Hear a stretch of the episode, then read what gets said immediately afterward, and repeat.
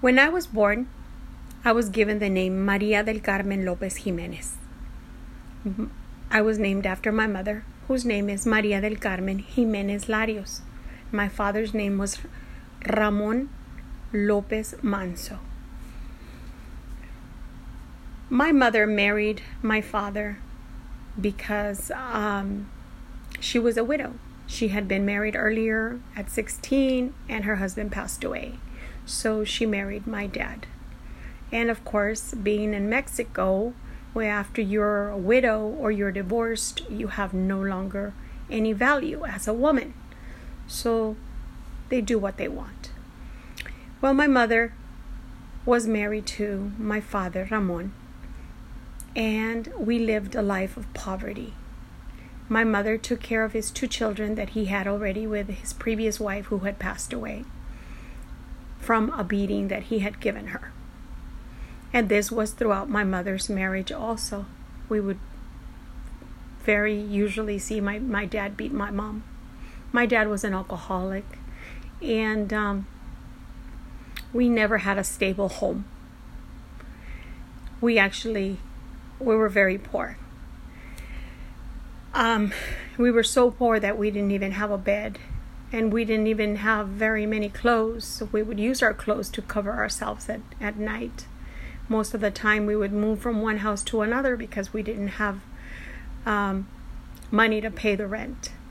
Living in the city is was kind of difficult because um, you have to work for food. You have to find food.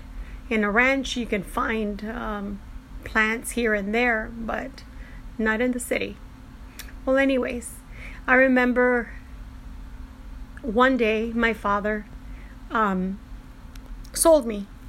I was five years old, and my father sold me to a woman who had a uh, prostitute house um, for alcohol. My mother picked me up and paid my her paid her back her money. I still remember that. Um, when my father died, I was seven years old. And I, I was actually very relieved that he had passed away. Even though I was so young, I had seen all the abuse and all the neglect and the struggle that my mother had gone through. So, my mom, not having anybody left because my my grandmother said that they were no longer family and they each had to go their way um, my mom decided that she would bring us to the United States.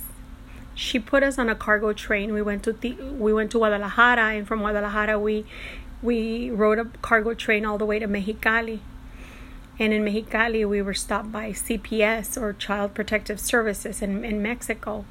And, um, but we were let go. My mother took us to Tijuana, where my older sister lived. And um, there, she asked her to take care of us for a bit um, while she crossed the border and came to the United States or to Los Angeles in order to work and make some money to be able to pay the coyote to uh, cross us over. Um, my mother left us with my sister, and my sister not wanting to take care of us. Um, she didn't really want to, but she agreed my mother was gone about two months, but in those months, um, my sister basically gave us to different families. And um, I was given to a family in Mexicali, which is about an hour away from Tijuana. And uh, my sister, my little sister, came with me. My sis- my oldest sister kept my older sister to help her with her own kids and my brother who was 12 and my sister who was 9 Ana and said they actually um, decided to go back to Mexico to Guadalajara with an aunt. Um, my sister Susan and I were given to a family where um, we lived for a while and then we were separated. In these homes we suffered abuse sexual abuse, physical abuse, mental abuse. It was very hard. It was very painful.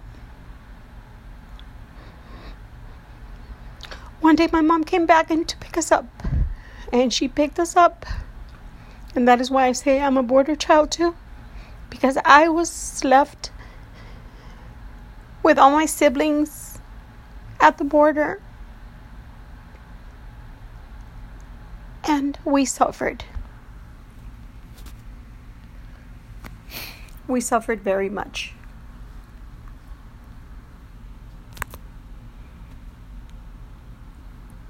And this is basically the story that I'm going to tell in my recording, in my in, in the Renix talk.